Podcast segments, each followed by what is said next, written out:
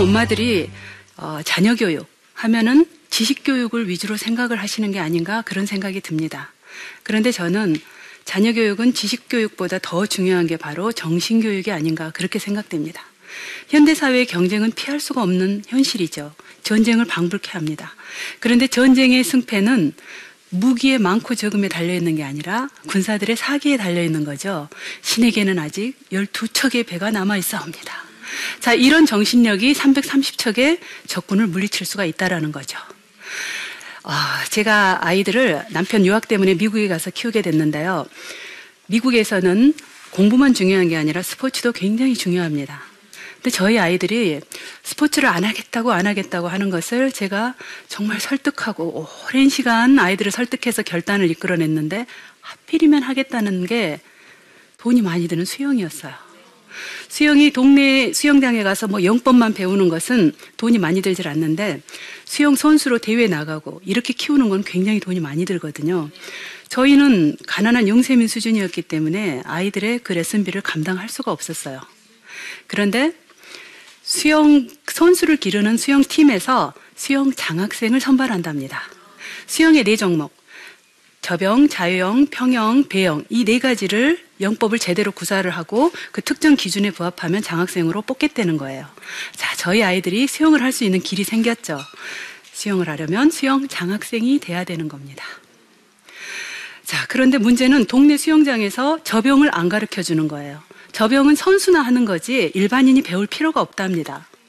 자, 그러니 할 수 없이 아빠가 도서관에 가서 저병에 관한 비디오, 책 이런 것을 몽땅 빌려다가 혼자 연구를 하기 시작했어요. 그래서 한 번도 수영 레슨 한 번 받아본 적 없는 선무당이 코치가 돼서 아이들을 직접 가르치기 시작했습니다. 자, 그런데 아, 아이들이 기특하게도요. 그 뭔가 비스무리하게 저병을 흉내를 내기 시작하는 거예요. 근데 저희 셋째가 항상 배우는 게 좀 늦거든요. 화평이가 이 배우는 게 속도를 못 따라가요. 그 손발이 계속 안 맞아. 어, 아병아, 아병아, 그거 아니고, 이거, 이거 하면은 손에 신경 쓰면 다리가 안 움직여요. 아, 아병아, 다리 같이, 같이 하면 이번엔 또 손이 안 움직여요. 대회 날, 전날까지 도저히 아이가 흉내조차를 못 내요. 제가 대회 날 남편한테 그랬죠. 여보, 하평이는 내보내지 맙시다. 아니, 얘가 저렇게 흉내도 못 내는 애를 장학생 대회 나가면 얼마나 비웃음 되겠어요. 3학년이면 창피할 것도 다 알라인데 우리 하평이는 힘들게 하지 말고 내보내지 맙시다. 자, 그랬는데 우리 남편은 하평아 그냥 하는 데까지 해봐. 이러면서 얘를 내보냈어요. 네, 다른 종목들은 그런 대로 다 잘했습니다. 운명의 접영 시간이 됐죠. 어우, 다른 애들은 벌써 쫙 서가지고요. 몸에 딱 달라붙는 선수용 수영복 입고 몸 푸는 포즈가 막 달라요. 근데 우리 아이 그 사이에 서가지고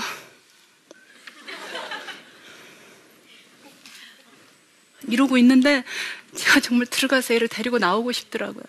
근데 그 사이에 준비 신호가 울립니다. 다른 아이들 벌써 탁 일사불란하게 준비하는데 또 우리 하평이 내 출발 신호가 탁 울렸어요. 그랬더니 아이가요 물속에 붕붕 뛰어들기 시작하더니 와막 1등으로 치고 나가기 시작하는 겁니다. 세상에 저병 시간에 자유형으로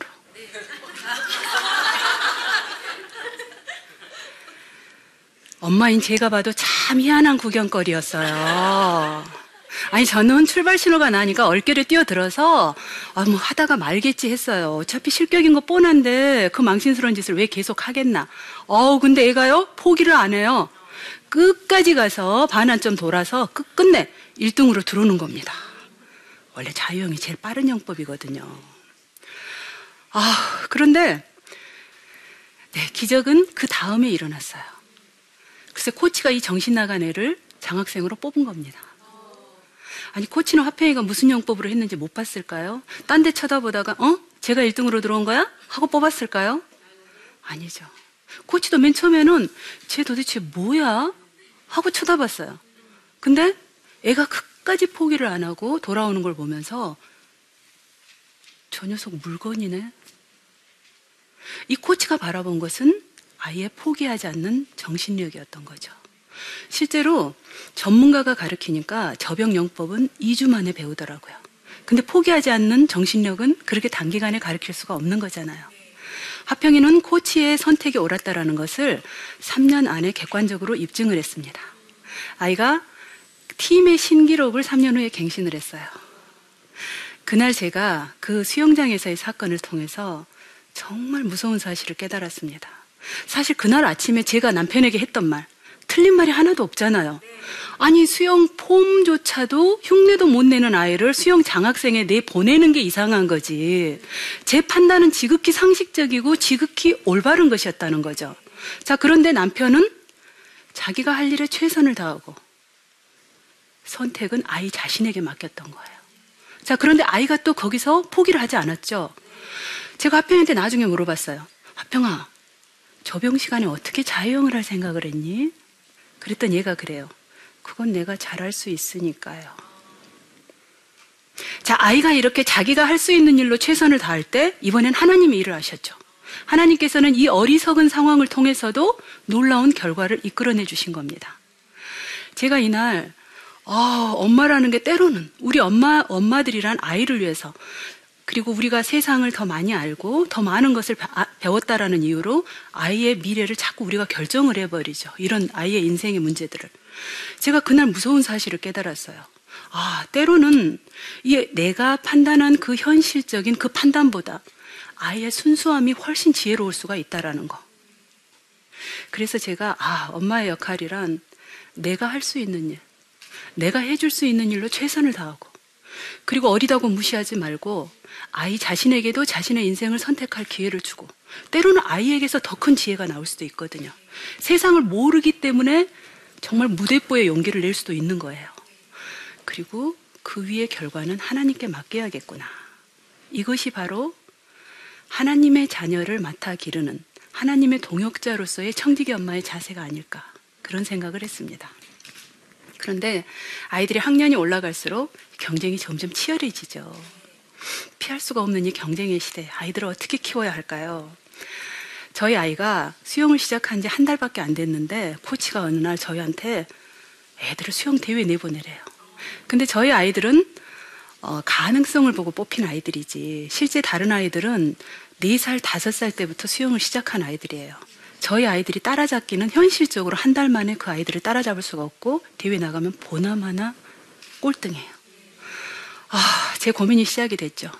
이 꼴등을 할 수밖에 없는 아이. 그런 아이를 이 자신감을 잃지 않도록 내가 어떻게 지도를 할 수 있을까? 뭐 물론 아, 최선 다하고 결과 받아들이자 이 정도는 쉽게 나올 수 있는 결론이에요. 하지만 경쟁이 한 번으로 끝나는 게 아니고 계속 지속될 텐데 계속 꼴등을 하게 되면 아이란 아이도 자, 자존심이라는 게 있잖아요. 걱정이 되는 거예요. 그래서 제가 고민을 했습니다. 그럼 목표가 있어야 될 텐데 그럼 그 목표를 어떻게 잡아야 될까? 1등? 1등이란 딱 한 사람밖에 갈 수 없는 자리잖아요. 저는 1등을 목표로 사는 건 너무 피곤한 삶이라는 생각이 들어요. 1등은 그 아니다. 자, 그러면 경쟁 관계에 놓인 친구가 돼야 될까요? 하지만 친구가 관계가 경쟁 상대가 되면은 쟤는 뭐 하나 다른 사람 하는 것까지 막 신경을 쓰잖아요. 그럴 시간에 차라리 내가 할 일을 하면은 더 좋은 결과를 얻을 수 있지 않을까. 자, 그래서 제가 우리가 신경 써야 될 건 남이 아니라 나 자신이다. 그래서 제가 아이들을 가르칠 원리를 찾았습니다. 너 자신을 이겨라. 인생은 결국 자기 자신과의 싸움이죠. 신앙도 마찬가지입니다. 내 안에 옛사람과 새사람과의 싸움. 즉, 내 자신과의 싸움인 거예요. 제가 대회 전날 아이들을 모아놓고 얘기를 했어요. 자, 이번 대회에서 너희들이 꼴등을 하더라도 부끄러워하거나 창피할 거 없어. 당연한 거야, 늦게 시작했으니까. 하지만 이것은 그냥 우리가 지금 어느 선에 있는지 그거를 우리가 분간하는 그 시합으로 생각하자. 그리고 그 다음부터 너희 기록을 조금씩만 단축시키면 되는 거야. 다른 사람이 얼마나 빨리 가는지, 얘는 몇 등을 했는지 이런 거 신경 쓸 거 없어. 네가 얘기해야 될 사람은 옆에 친구가 아니야.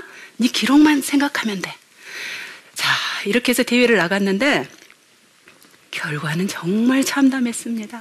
꼴등도 그냥 꼴등이 아니고요. 우리 애만 남아서 혼자 한 바퀴 더 돌대요.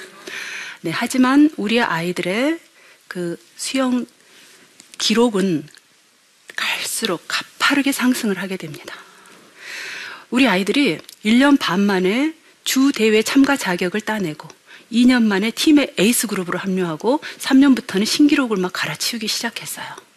근데 수영 대회에서 저희 아이들은 정말 이해하기 힘든 행동을 합니다. 어쩔 때는요, 1등을 했는데도 전광판 탁 보는 순간에 표정이 그냥 이래요. 뭘까요? 자기 기록이 안 나온 거예요. 자, 이 경우는 내가 잘해서 1등한 게 아니라 남이 못해서 1등을 한 경우. 우리 아이들 별로 자랑스러워 하지 않습니다.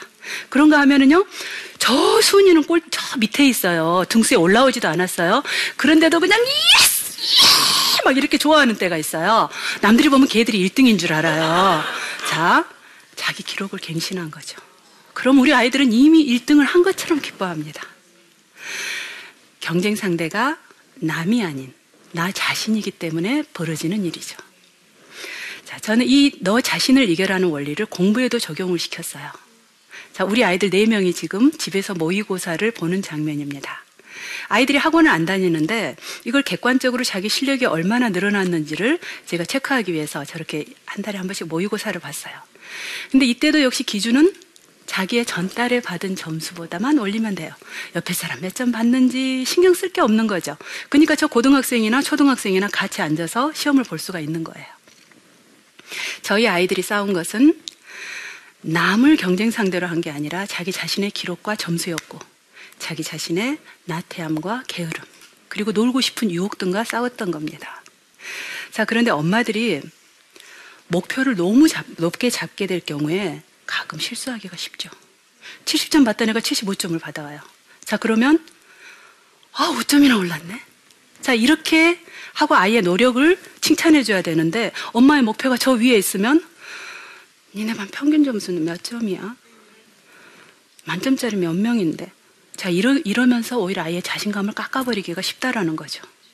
저희 아이들은 사실 아이비리그를 보내겠다. 저나 저희 아이들이나 그런 목표를 세워본 적이 없어요. 그냥 꾸준히 자기 기록을 조금씩, 조금씩, 조금씩 하다가 보니까 어느 순간에, 어? 예, 이러다 하버드도 가겠는데? 자, 이 점수까지 올라간 아이가 생겼을 뿐이죠. 영세민인 하평이가 귀족 학교라는 초트에 들어가게 된 것도 바로 이런 배경이었었습니다. 아이가 중학교 때부터 점수가 막 가파르게 올라오기 시작하는데 어느 순간에 보니까 음, 얘가 이게 실전에서 이 점수가 나온다면 영재 과학고등학교도 갈 수 있지 않나 그 생각이 든 거예요. 그 영재 과학고등학교는 SAT 시험을 봐서 가야 되거든요. 그런데 문제는 SAT 시험을 치를 30불이 없는 거예요. 아, 이거 뭐 접수와 일자는 다가오는데 이거 어떻게 해야 되지 하는데 제 남편이 인터넷 검색을 하다가 어? SAT 공짜로 보게 하는 데가 있네? 이러는 거예요. 근데 완전 공짜는 아니고 조건이 있었어요. 아이의 정보를 공유한다라는 조건. 아, 뭐 어린애 정보로 뭐 하겠나 싶어서 일단 정보를 공유하고 시험을 봤죠. 근데 이 점수가 어디로 갔느냐? 바로 초트로 간 겁니다. 어느 날 초트에서 초등장이 왔어요. 어, 우리 학교에 4년 전액생, 전액 장학생 제도가 있는데 관심 있니? 자, 이렇게 해서 초트에 들어가게 됐습니다. 초트에서요, 아이의 학비는 물론이고 학비나 생활비는 물론이고 뭐 책값 미국에서는 정말 터무니없이 비싼 의료보험 뭐 아이의 그 기타 부대의 비용 심지어는 집에 오는 비행기 표값 아이의 용돈까지. 그리고 뭐 아이가 필요하면 어학연수도 보내주겠다 필요하면 레슨도 시켜주겠다. 한마디로 말해서 이 아이가 돈이 없어서 못하는 일이 없게 하겠다. 자 이 조건으로 아이를 데려갔어요 저는 초트에 이런 어마어마한 장학금 제도가 있다라는 걸 전혀 몰랐죠. 30불만 마음대로 쓸 수 있는 형편이었어도 아마 죽을 때까지 몰랐을 겁니다. 합력해서 손을 이루신 하나님께서는 저희의 이런 극심한 가난까지도 합력해서 손을 이루시더라고요. 자, 근데 여기서 우리가 간과해서는 안 될 한 가지가 있죠. 화평이가 준비된 아이였다라는 사실. 사실 초트의 초대장은 합격 통지서는 아니었어요. 일단은 미국은 공부 점수만 가지고 뽑진 않거든요. 그래서 일단은 SAT 점수가 높게 나오니까 어, 우리가 너한테 관심 있는데 우리가 너에 대해서 좀 더 알게 해주겠니? 자, 뭐예요? 지원서를 내라는 거죠. 근데 그때까지 하평이가 수영을 해서 메달도 받아놓았죠. 또 이렇게 그림 그리는 거 혼자서 책 보고 스케치 기법 연구를 하고요. 거기에 창의성이 더해지니까 상도 받았죠. 어, 학교 음악 시간에 악기를 배우는데 혼자 레슨 안 받고 CD를 틀어놓고 연습해가지고 또 그것도 잘하고 자, 이런 것들이 아이가 바로 기회가 오자마자 준비가 돼 있었기 때문에 바로 그 기회를 잡을 수가 있었던 거죠. 기회란 누구에게나 온다고 합니다. 하지만 그 기회를 잡을 수 있는 사람은 준비된 사람이죠. 어, 우리 엄마들이 해야 될 일은 그 아이가 하나님께서 주신 달란트가 있잖아요, 아이에게. 아이에게 주신 재능이 있고 또 누구에게나 공평하게 준 시간이라는 게 있고 이거를 아이들이 땅에 묻지 않고 잘 활용할 수 있도록 이것을 엄마들이 이끌어내 주는 일이 아닐까. 아이가 그동안에 자기 시간을 잘 활용하고 자기의 재능을 최선을 다해서 잘 활용했을 때 하나님의 계산법이 그렇거든요. 작은 일에 충성한 자에게 더 큰 일을 맡겨주시는 거.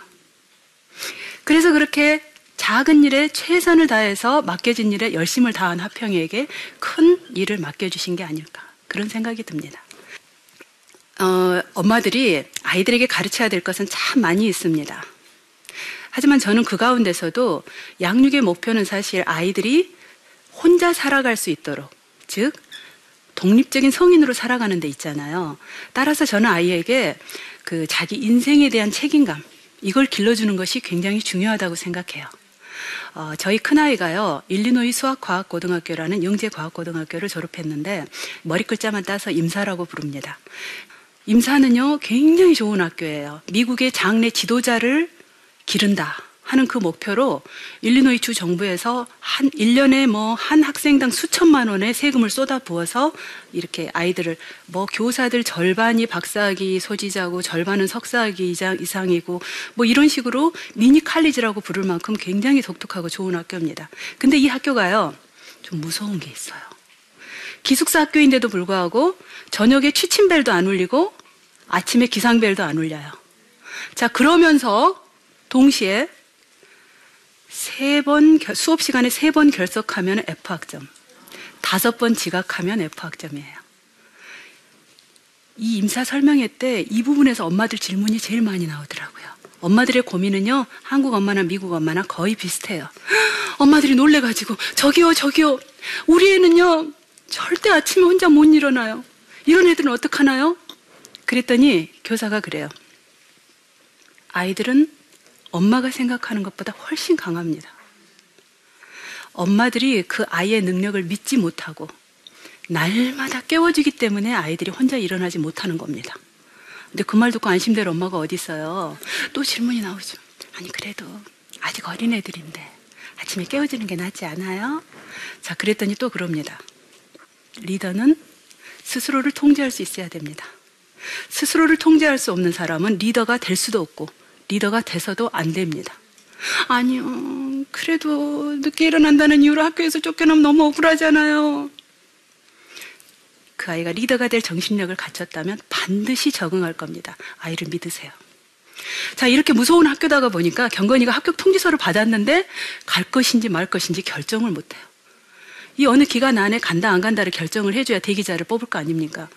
어, 저는 그 결정을 애한테 하라 그랬어요. 애가 며칠 끙끙거리더니는 어느 날 저한테 그래요. 엄마, 나 도저히 결정 못 하겠어요. 그냥 엄마가 결정해 주세요. 나 엄마가 시킨 대로 할게요. 어우, 저야. 아이를 정말 보내고 싶었죠. 사실 임사는 3년제고 미국의 일반 고등학교는 4년제예요. 그래서 일반 고등학교 2년 차에 임사를 들어가게 되는데 우리 아이가 다니고 있던 동네 고등학교는 진짜 우리 경건이가 공부를 죽어라고 안 하고 슬슬 해도 1등을 할 수 있는 한마디로 좀 수준이 떨어지는 학교였어요. 그래서 우리 경건이에게는 도전이 필요했었던 거죠. 하지만 저는 정말 우리 경건이가 안 간다 그럴까 봐서 속으로는 막 불안할 지경이었지만 그렇게 힘든 학교이기 때문에 아이 스스로의 결단이 필요하다고 생각했어요. 그래서 제가 아이에게 결정을 해준 게 아니라 동네 고등학교 계속 다닐 때의 좋은 점과 나쁜 점, 그리고 임사로 갔을 때의 좋은 점과 나쁜 점, 그걸 쭉 설명을 해주고 애한테 대답, 애한테 말을 했어요. 이건 네 인생이니까 네가 결정해야 돼. 인생이란 선택의 연속이야. 아침에 알람이 울리면 5분 더 잘까? 지금 일어날까? 이것이 네가 지각을 할 것인가 아닐까를 결정하게 되는 거고 그 외에도 어떤 학교 갈까? 어떤 직장에 갈까? 누구랑 결혼할까? 자, 이런 것들이 이런 선택들이 결국 너의 인생이 되는 거야. 그러니 힘들어도 네가 결정해야 돼. 왜? 하다 보면은 어느 길을 선택을 하든지 힘든 순간이 있고 후회스러운 순간이 있을 거야. 근데 그 순, 그런 그 길을 만약에 엄마가 결정해 줬다면 네가 그 힘든 순간에 무슨 생각이 들겠니? 엄마 때문에 내가 이 고생이야. 엄마 때문에. 자, 이런 불평과 원망이 들지 않겠니? 원망과 불평은 상황을 더 어렵게 할 뿐이야. 그러니까 네가 결정하고 어려운 일을 만나도 네 힘으로 헤쳐가야 돼. 인생은 결국 너 스스로 너 혼자 살아가야 되기 때문에 힘들어도 네가 감당해야 돼. 만약 감당할 자신이 없다면 임사 안 가도 돼. 아, 경건이가 한참 생각을 하더니 임사로 갈래요. 이렇게 얘기를 하더라고요. 근데 제가 이 얘기를 들으면 어떤 엄마들은 저더러 참 독하다 그래요. 아니, 애가 얼마나 힘들었겠어요. 좀 그런 어려운 결정은 엄마가 대신 해줘도 되잖아요. 자, 그래서 제가 그 얘기를 듣고 우리 경건이한테 물어봤어요. 경건아, 엄마가 그때 너 임사 너 보고 결정을 할때 많이 힘들었어? 그랬더니 얘가 그래요. 당연히 힘들죠. 근데 엄마가 나보고 결정하라고 했을 때, 아, 엄마가 나를 어른으로 취급하는구나. 그런 생각이 들더래요. 그 순간에 갑자기 자기가 어른이란 생각이 들면서, 아, 그래, 이건 내 인생이야. 내가 열심히 살아야지. 이런 생각이 들더랍니다. 저는 엄마란 아이의 인생 결정권자가 아니라 정보 제공자가 되어야 한다고 생각합니다. 많은 엄마들이 아이가 아직 세상을 모르기 때문에 그래서 내가 결정해 준다. 이렇게 말씀하시죠. 하지만 모르니까 가르쳐야죠. 잘못된 결정을 할까 두려우면 그만큼 많은 정보를 주시고 아이가 올바른 선택을 할 수 있도록 도와주시고 그걸 통해서 아이는 세상을 더 배우게 되는 거고 아직 내 품 안에 있을 때 스스로 결정할 수 있는 훈련을 시켜주시고, 아직 내 품 안에 있을 때 더 많은 정보를 주셔서 아이가 더 세상을 많이 배울 수 있도록 하셔야 되는 게 아닌가. 저는 그렇게 생각합니다. 네, 그런데 요즘 정말 똑똑한 엄마들이 너무 많죠. 아이를 위해서 모든 걸 자기가 다 계획하고 자기가 이끌어가는 엄마들. 어떤 엄마들이 그래요. 아이가 아직 어린데 아이 적성이 뭔지 파악도 하기 전에 엄마가 벌써 계획 다 세워놓고 중보기도 요청합니다. 우리 아이가 의사가 돼서 아픈 사람들 고치면서 하나님께 영광 돌리게 해주세요. 전 이런 얘기를 들을 때마다 노처녀의 중보기도가 생각나요. 하나님, 우리 엄마에게 돈 많은 사이가 생기게 도와주시고, 우리 동생에게 멋진 형부가 생기게 도와주세요. 혹시 이런 기도는 아닌지. 저는요, 내 원대로 마옵시고 하나님 원대로 하옵소서. 이 기도가 가장 수지 맞는 기도라는 것을 압니다.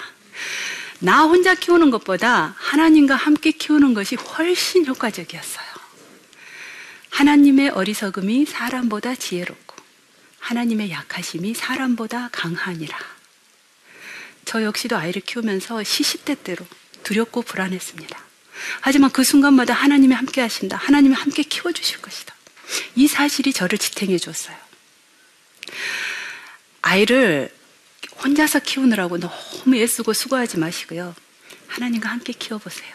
내가 계획 세우고 하나님을 조력자로 끌어들이는 그런 거 말고 나는 청지기로서 아이의 신처, 신체적, 지적, 영적, 정서적 그런 발달을 돕는 조력자를 그리고 아이의 미래는 하나님의 뜻과 계획에 맡기는 그런 동역자로서 이것이 바로 하나님의 자녀를 기르는 청지기 엄마의 역할이고 동시에 하나님과 함께하는 최고의 육아라고 저는 믿습니다.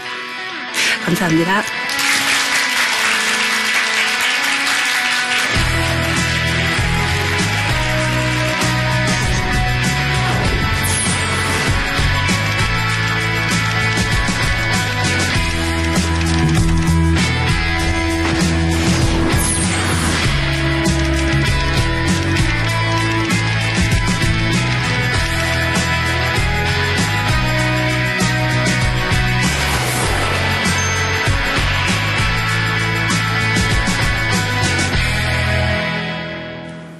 혹시 질문 있으신가요?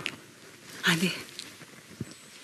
네, 저는 교사인데요. 아까 네. 어, 부모님이나 교사나 아이들의 성장을 위해서 소통이나 관계가 가장 중요하다고 말씀하신 거에서 굉장히 큰 감동을 받았는데요. 네. 특별히 이제 하나님과 함께하는 양육을 하시면서 어, 그 소통이 잘 안 되거나 아이들이 이해하기 어렵거나 네. 그런 문제들이 많이 있으셨을 것 같아요. 네. 그럴 때 어떤 기도와 어떤 스스로의 다짐으로 아이들한테 다시 대하셨는지 그런 것이 되게 궁금합니다. 네. 일단 사실 엄마라는 건 면허증도 없죠. 우리가 차 한 대를 몰고 다니려고 해도 필기시험 봐야 되고 이 차에 대해서 기본적인 것들을 알아야 되고 또 도로에 가서 안전하게 잘 운전할 수 있는지 이것까지 테스트를 하고 자격을 따는데 엄마란 자격증도 없어요. 그래서 첫째는 사실 엄마란 아이가 태어나는 순간에 엄마도 새로 태어나는 거거든요. 엄마라는 존재로서. 그렇기 때문에 첫째는 아이를 먼저 알려고 노력을 하셔야 돼요. 그래서 발달 단계에 따라서 사실 우리가 아이를 이해하지 못하면은 더 분노가 많이 일어납니다. 소통이 더 안 돼요. 예컨대 사춘기 같은 경우에는 사춘기 아이의 특성을 알고 사춘기 아이의 반항이 얼마나 정상적인지 자 이런 걸 이해를 해야 아이와 소통도 되고 아이를 더 잘 이해할 수가 있거든요. 따라서 요즘 스마트폰 이렇게 뭐 4세 아이의 특징 다 좌르륵 나옵니다. 그래서 정말 우리 아이의 행동이 잘 이해가 안 될 때는 우선 그 발달 특징부터 엄마가 같이 공부를 해보세요. 그러면은 일단 아이를 이해하는데 소통하는데 훨씬 많은 도움이 됩니다. 그리고 어, 아이에게 그 소통하는 문제에 있어서는 내가 어떻게 하기로 뭐 마음 먹는다고 된다기보다는 저도 약한 존재라 정말 하나님의 도우심을 간구하면서 끊임없이 저는 사실 아이를 키우면서 제가 인격적으로 신앙적으로 더 훨씬 성장했다라고 생각하거든요.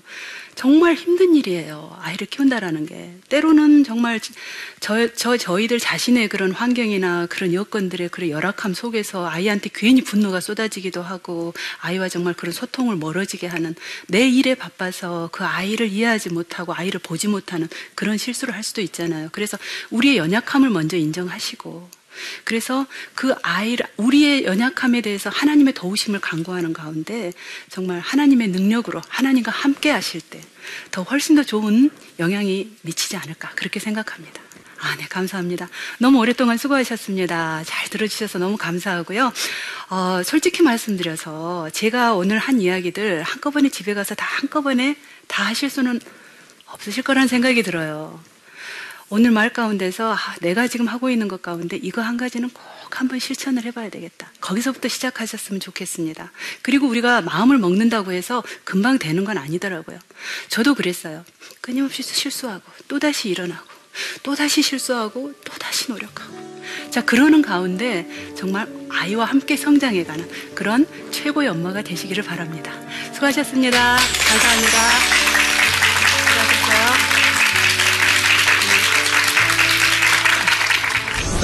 체류 외국인 181만이에요. 그러니까 외국인들이 많은 친구들이 아프면 진통제 먹고 참아요. 그래서 결국 참을 수 없어서 병원에 가보니까 이건 간암인데 열지도 못하는 거예요. 네. 월요일 날 출, 이제 출, 어, 출국하려고 비행기 티켓 사놨는데 주일 밤에 죽어버리네. 근데 그것을 시신으로 특수한 물 처리해가지고 가려면 500만 원을 들어요. 돈 벌러 와서 빚만 남기고 돌아가요. 그런 하나님의 나라가 우리의 일터의 영역에서 외국인들이 일하는 고용터에서도 정의롭게 진실되게 이루어지는 그런 나라, 그런 대한민국이 되었으면 좋겠습니다.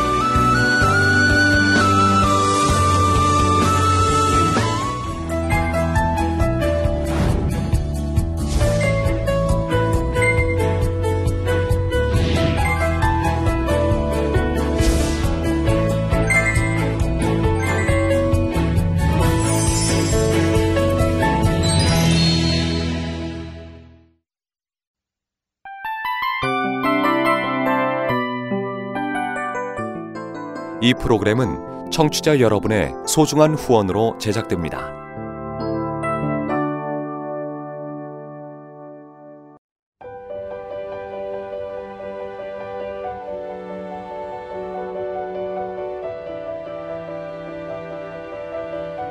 세상에는 수많은 교회들이 있지만 더 깊이 있는 말씀 강해를 찾기 위해 크기로만 교회를 선정하지 않습니다.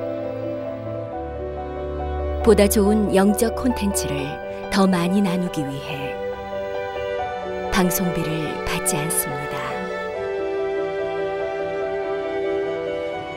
1년 365일 복음만 전하고 싶어서 우리는 광고를 하지 않습니다. 온누리의 복음을 땅끝까지 CGN TV와 함께 땅끝 선교사가 되주세요.